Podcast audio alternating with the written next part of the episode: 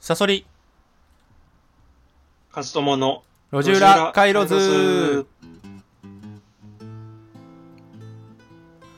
このラジオは、サブカルを研究している私、赤井サソリと、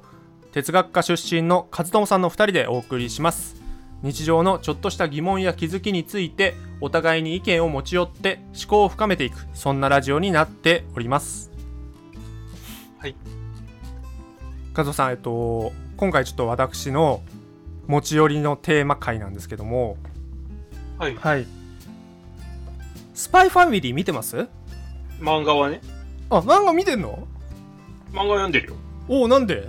いや、あの、アニメ化する前から見てたけえ、なんでなん、ど。なんかこう、ツタヤとかでさ、ランキングって出てくるんだよね。あの、この作品注目。はいはいはいはい。それで上位になってたいかやら。、俺もさ、まさにそうで、結構前から見てて、だからそれこそ2巻とかからかうん。なうん、なんか、話題になって、なった直後くらいに見てさ、読んでてさ、あれ面白いよね。 面白いね。あー、なんかわかったわ。何え、あれでしょあの、作者が、あの、キャラクターに思い入れがないっていう話でしょキャラクターに思い入れがないあ、そ違かったどか。ういうことかキャラクターに思い入れがないって話どういう意味え、だから、スパイファミリーの作者が、こんだけヒットしたのに、自分のその主主人公とかのキャラクターが別に好きじゃないですっていうふうに発言したのがツイッターで、あ、全然全あの然プ、チ、全然その話じゃないプ。チ炎上したっていう。うん。あ、そんなこと言ったのそうそうそうそへえ。う。だから売れるために書いたの。ああ、なるほどね、うんまあ、確かにそう言われてみると、ちょっと狙った感は。。狙った感というか、あ、まあそうか、確かにね。ああ、まあ言われてみればそうだね。うううんんうん、確かに確かに。それではないんだ。あ、そうそうそう。いや、普通にね、内容の話というか、はい。うん、なんかその、まあ、風間さんがさ、見てると思わなかったから、ちょっと紹介がてらみたいなとこがあったんだけど、はいうん、アニメ、今やってるじゃない。うん。アニメも見てんのいや、見てアなニい。メは見てないんだ。はいまあ、アニメ見る。あ、そう。で、アニメでもね、実はね、言いたいことがめっちゃあって。うん。そうそうそうそう。その、まあ、ちょうどね、読んで、漫画よ、漫画は何巻ぐらいまで読んでるのいやー、それね、なんか、あの、最近読んでなかったからね、うん3、4巻は読んだと思うんだけど、ああ。え、犬って出てくるの犬出てきてた。ああ、じゃあそれぐらいまで読んで。じゃあまだアニメよりは先に進んでるわ。うん。うんまあ、これってさ、要はさ、自分のさ、利のために集まった家族なわけじゃん。それぞれが、そうだねれぞれの利,、うん利があって、利害が一致しただけ、みたいな。うん。感じなわけじゃん、うんで、うんそれがさ本物の家族になっていくのかなわかんないけど、うんうん本物の家族みたいになっていくんじゃないかみたいなうん。話なわけじゃんですごい東西冷戦時代のさ結構大変な時期がさ時代背景っぽくあってさうん。でまあ父親がスパイでこう母親は殺し屋でうんそ。れで娘はまあ超能力者で人の心が読めるっていうことでさそれぞれがさこう息つける場所がないわけじゃんスパイも殺し屋も超能力者もその気持ちを、うん気持ち悪がられちゃうからさ周りからうん。そう、だから3人が唯一息つける場所っていうのがだからそのこの家族なわけだよねうん。うん。うん このリのために集まっただけの家族なのに要は本物のホームになっていくみたいなうん、だから確かに今あのこういうことを話しただけでも綺麗すぎるからさ話がだから作者はうんこういうのは書きたくないっていうのは確かにわかるわうん。うん、そうでさなんかこうまあ俺はねこのラジオでさ「路地裏回路図」っていう風にリニューアルした時に話し合った内容でさはい。社会不適合者っていうのは割と俺の中でキーワードなわけうん。でさ実際さ全員社会不適合みたいなもんじゃんスパイファミリーの登場人物がってことえっ、と父親スパイも殺し屋も超能力者もうん。割とこう社会不適合、まあ、つまり普通の日常が送れない人たちなわけじゃん、うん。うん。ううんん。そうだ。それが家族っていう、まあ、一番小さいサイズの社会っていうのを作っていくってことじゃん、ううん。ん、社会不適合者が社会を作っていくっていう俺は裏テーマがあると思ってるわけようん。この「スパイファミリー」のね物語に、はい。うはい。ん、はい。それでいてまあアーニャっていうその長老六者の娘はさこう何もできないわけじゃんなんか運動とかも何もできない頭も良くなくてさうん。でもそういう子のまあ個性を見つける物語でもあったりとか結構割と割とやっぱり本当に今の時代背景に合ったさ合致したような作品だなってすごい思うわけ。うん。うん、でさその結構だから注目してんだよねこの社会不適合がこう家族つまり小さな社会ってものをこう作っていくどうやってこう作っていくのかみたいなところじゃあ、この作品は、なんか、一見その、まあ、か、冷戦が舞台だしさ、あの、いつの時代であっても売れていたような作品って思うけど、やっぱ今だからこそこの大ヒットなんだみああいつの時代でも売れてるかねいつの時代でも売れてるってことないんじゃないたいな、とか。うんと思うけどねなんか今だからこそじゃないかな例えばうん。バブルの時に売れないと思うなこういうのああ、そっか。なんかねもっとガツガツしてた方が売れるんじゃないどっちかというとこうさ敵をえ、蹴落としてみたいな。うんそうそうそうそうわかんないけどそのね勝ち上がってくみたいなの方がうん、だから、ろくでなしブルースみたいな。そうだねだから今の時代に合致した作品を作りに行ったっていうのはまさにその作者のその通りだなと思うよね、うんでそれを作るためにキャラも作ったみたいなうん、はいそれはなんとなくわかるねうんはいだからあえてそういう味付けがされてるっていうかねそれぞれが社会不適合に無理やりさせられてるうん。ううん。んあのそうでさあのクロスチャンネルってさ知ってるなんだっけクロスチャンネルっていうねその、まあ、PC ゲームがあるんだけどうん。あー、あー、あー、うん。これどういう話かっていうとこれまさにそういうテーマで今言ったようなテーマであー、これか。その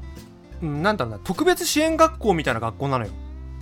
はい。現在でいうそのはい。社会不適合指数っていうのがあってはいはいはい、わかったわかった。あの、あれだ。あの、主人公とかが、あの、一番なんかまともそうに見えるんだけど、一番その社会不適合指数が高いうんやつでしょ。そうそうそうそう、うんその適用係数みたいのがまあそれなりに高い数値が出ちゃうと送られちゃう学校が舞台なのよ、はい。うん、でそういうような人たちが通う学校でなんか人類がなんかね消滅しちゃうわけよね放送部の人たちのなんか67人を残して人類が消滅しちゃってはい。そうでだからそのみんなが社会不適合なわけよねそれぞれうん。だけどそういう人たちが嫌をなしにこう社会を作らざるを得ない社会をこれから構築せざるを得ないっていう一応話なんだよね、はい。うん、クロスチャンネルっていうそうなんかねそれとかもな結構面白いんだよねこうテーマがさ、うん、やっぱこう一人でいたいとかやっぱ社会に適応できない人はさよく思いがちなんだけど、まあ、一人じゃこう生きていいけなくなった時にこうどうするかみたいな、う。うんん、でこの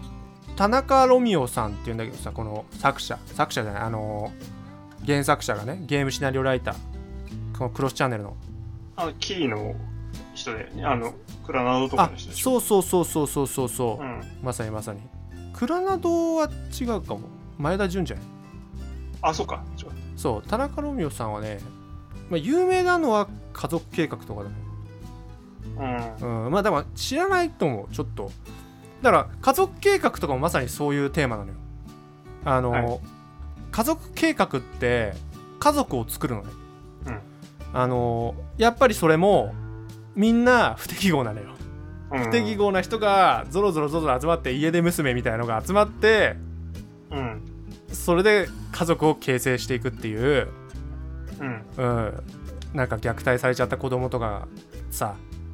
家出した子供とかなんかいろいろホームレスのおじさんとかがお父さんになったりとかなんかそういうようなはい。そう感じでだから多分田中ロミオさんの一貫したテーマなんだろうね、うん、こういう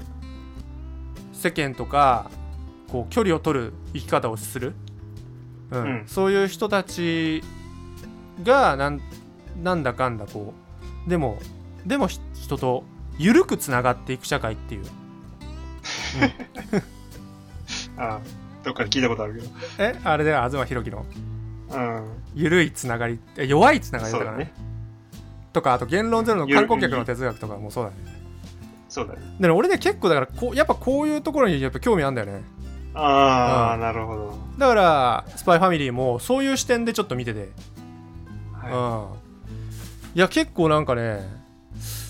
だから今後どうなっていくのかっていうのが大事だけどねい。う。うんん、あだから実際これ瓦解する可能性もあるからね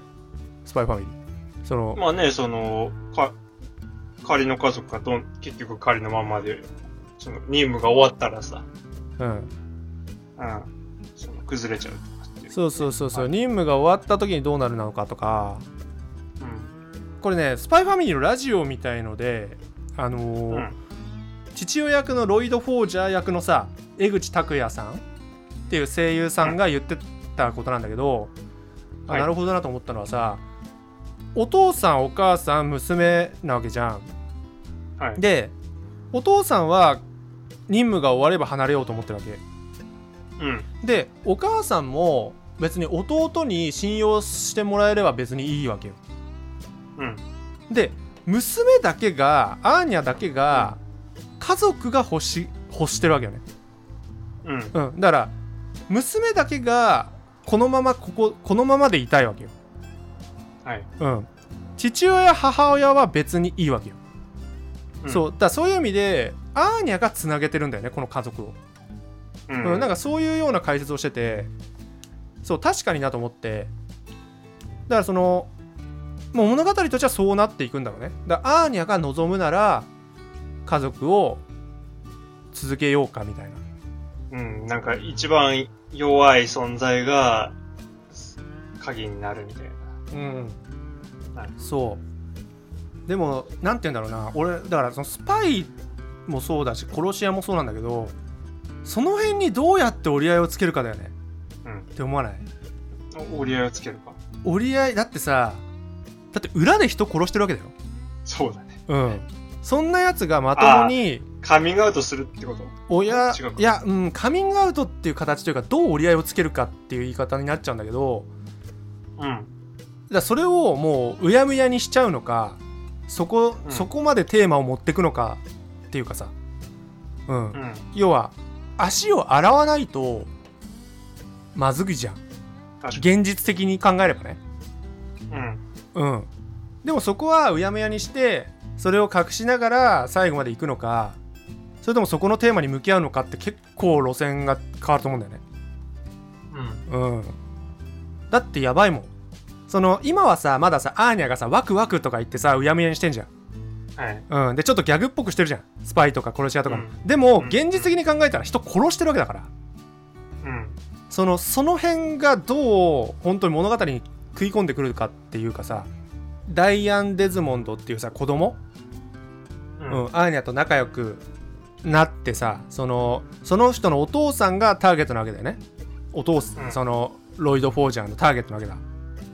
うん。そうじゃあダイアンとアーニャが仲良くなって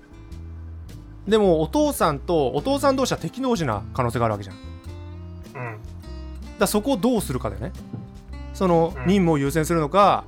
任務を優先するだったらさもしかするとワンチャン殺さなきゃいけないかもしれないじゃんお父さん、そうだね。うんはい友達のお父さんを殺さなきゃいけないそれはだからアーニャを傷つけることになるわけじゃんうんだうん。からそこのほんとどう折り合いをつけるかなのよマジでうん。うんこれだからね結構なんていうのギャグではいかないというかさ後半どんどんシリアスになるそうそうシリアスな方にでも持っていきついけない行くような雰囲気じゃないじゃん持っていくような雰囲気じゃないよねそうだね、今のところ。でも題材はめちゃめちゃシリアスだからうん。いやこれね難しいと思うよ本当にどういう風に着地するのかちょっとね本当楽しみあの、うんだって殺しちゃってんだもんだってあのお母さんさすごい愛らしいキャラじゃないうん。うんでも天然だ人ね。殺したから ねいやマジでリアルに考えたらマジやばいぜやばい。うん、やばいんだよだから今でもギャあギャグでさこの人を殺しちゃった方がいやでもアーニャさんの前だからみたいなうん。のとかあるじゃん、うん。うん。その発想のやつが親やってるってやばいだろ、 やばいね。ううんん、でねなんかいろいろ妄想の人もいたよだからすお父さんお母さんが死んじゃうみたいな妄想をしてる人もいた、あうーん、、で復讐アーニャが復讐するみたいもうブラックだね ブラックだよねなもうめちゃめちゃブラックだけどそうお父さんとお母さんの敵を打つみたいな、うん。うんううんん、そういうシナリオもありえるしやっぱねほんとねちょっとね暗くならざるを得ないどうやって明るくずーっといくのかなっていうのはちょっとね、うんまあ、注目ポイントですねスパイファミリー、はい。まあ、ジャンプだからまあ、で、うん言うてね、最近のジャンプはだんだん暗くなってるけど、でも、まあそこまで暗くはなんない。そうだねうん。まあだからちょっとまあ注目ですね。うんはい。まあ、何よりこう社会不適合な人たちがどういうふうに家族っていうものをそうだから社会不適合性がギャグじゃないから、うん。うんそのスパイとか人殺しとかだからさらにむずいじゃん、ううんん。別にその気持ちだけとかでさ愛とかだけで乗り越えられない可能性がある、そのその、テーマをぶつ、まあ、真っ向からやるとね、うんはい。まあ、そんなところですかねはい、はい。まあ、注目してみまししてみてくださいはい。はい、では、えー、勝野さん、告知お願いします。はい。ノートでブログ記事書いてみます。よかったら見てみてください。はい、えー、私、赤いそそりは、日頃、仕事の合間を縫って研究活動をしております。その研究活動を、赤いサソリの深掘りという YouTube チャンネルで解説動画として投稿しております。和友さんのノートのリンクとともに概要欄に貼っておりますので、よかったら見てみてください。それでは、また次回お会いいたしましょう。おやすみなさい。おやすみなさい。